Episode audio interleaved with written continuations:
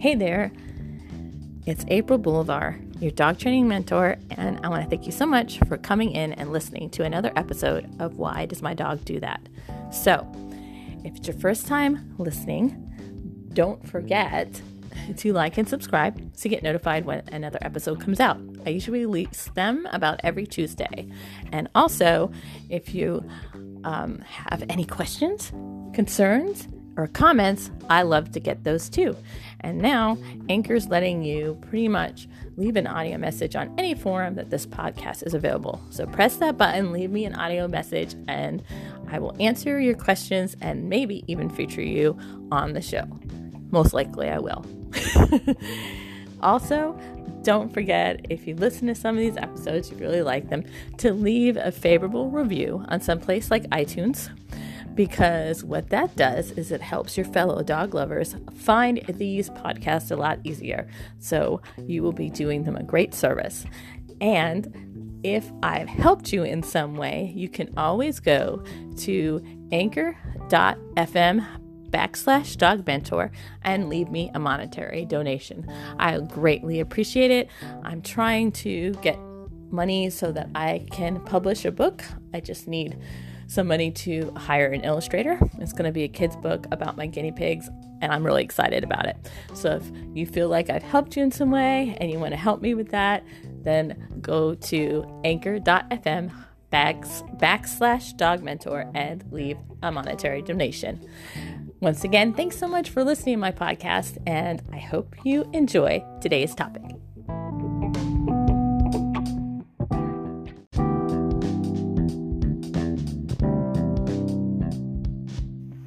So today we're going to chat about um, what happened yesterday. It was pretty much a normal day until around 4:30, and then it all went sideways. So I, we're going to talk about that, and then with that, we're also going to talk about the way that vets offices are handling this COVID-19 and how that's affecting their practice and procedures.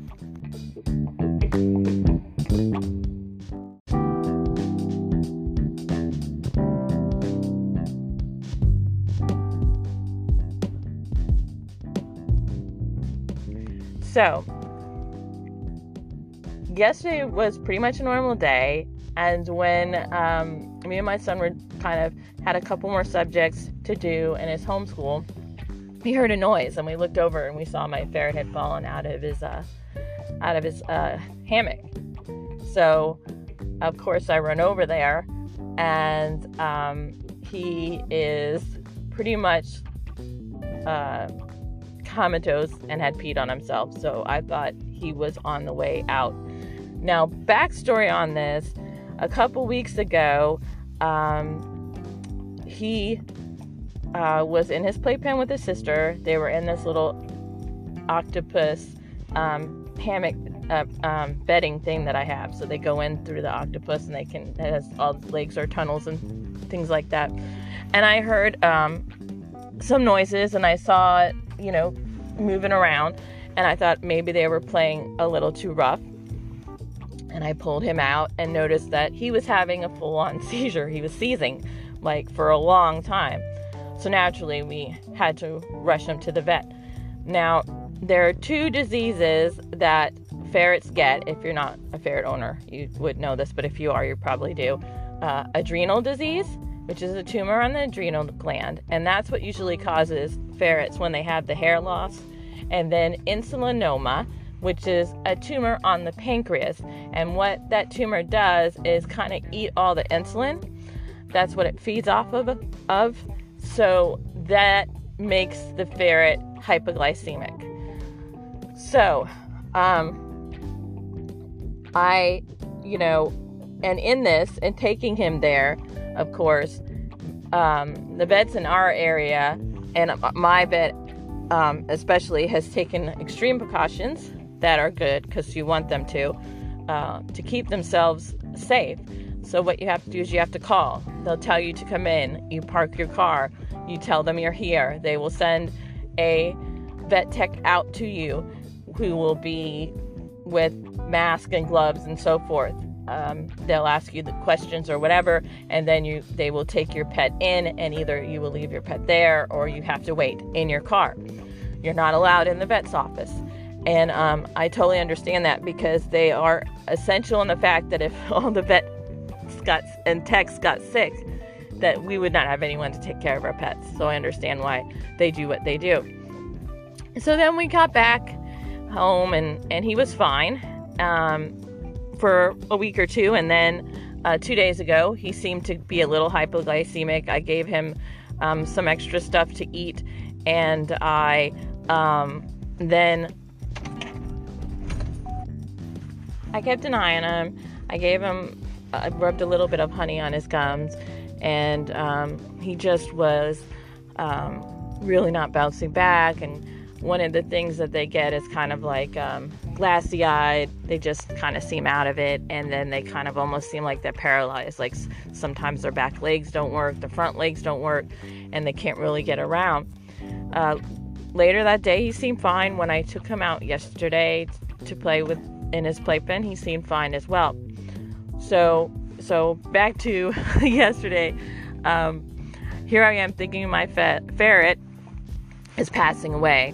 So of course I grab him and he kind of blinks a little bit, so I know that he's still alive. And I call the vet's office, and the receptionist uh, checks with them because it's almost the end of the day, and they say yes, bring him in.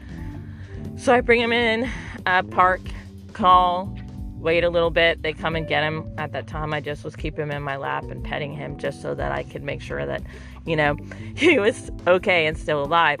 And I just wanted him to feel comfort too.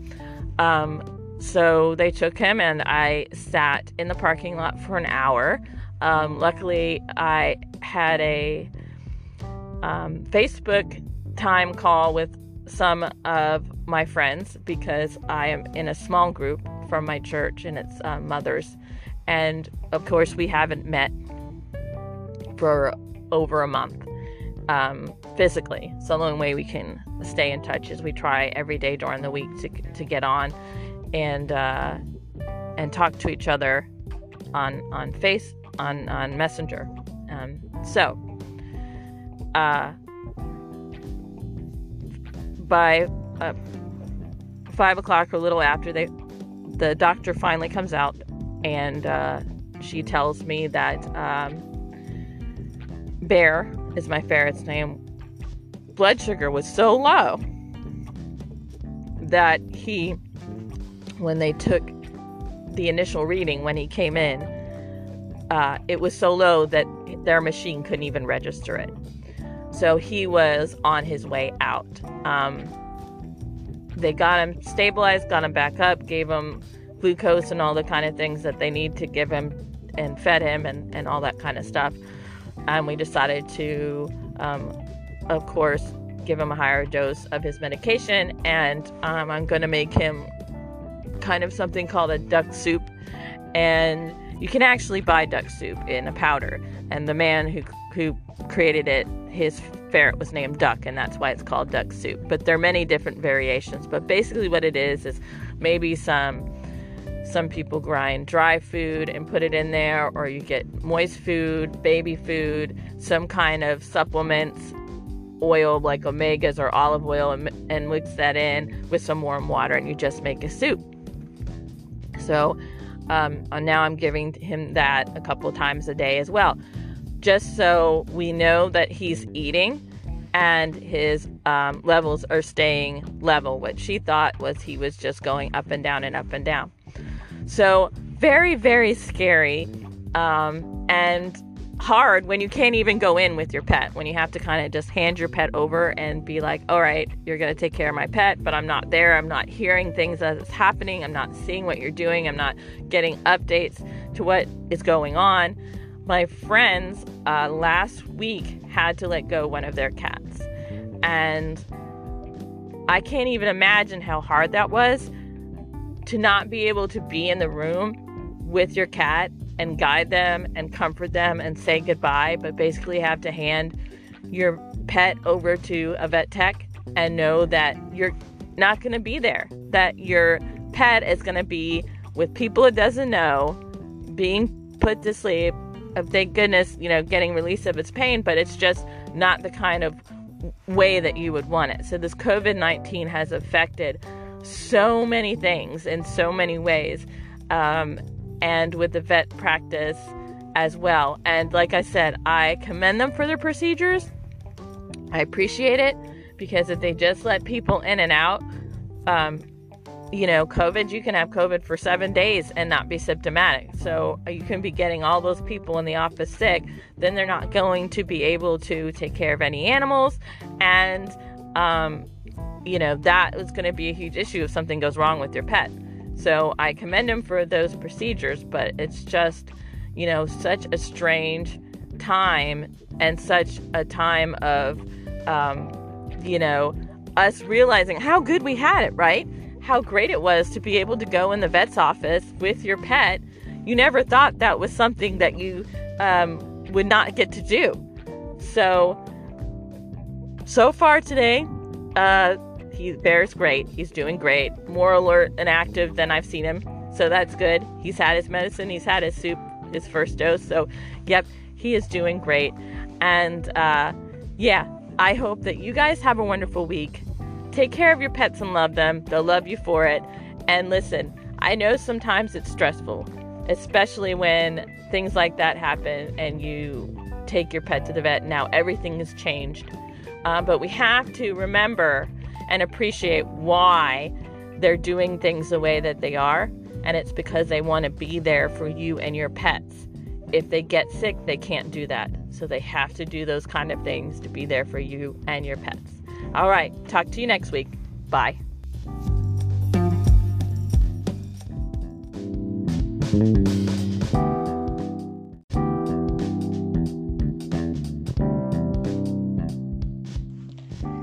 Hey, thank you so much for listening to my Why Does My Dog Do That podcast.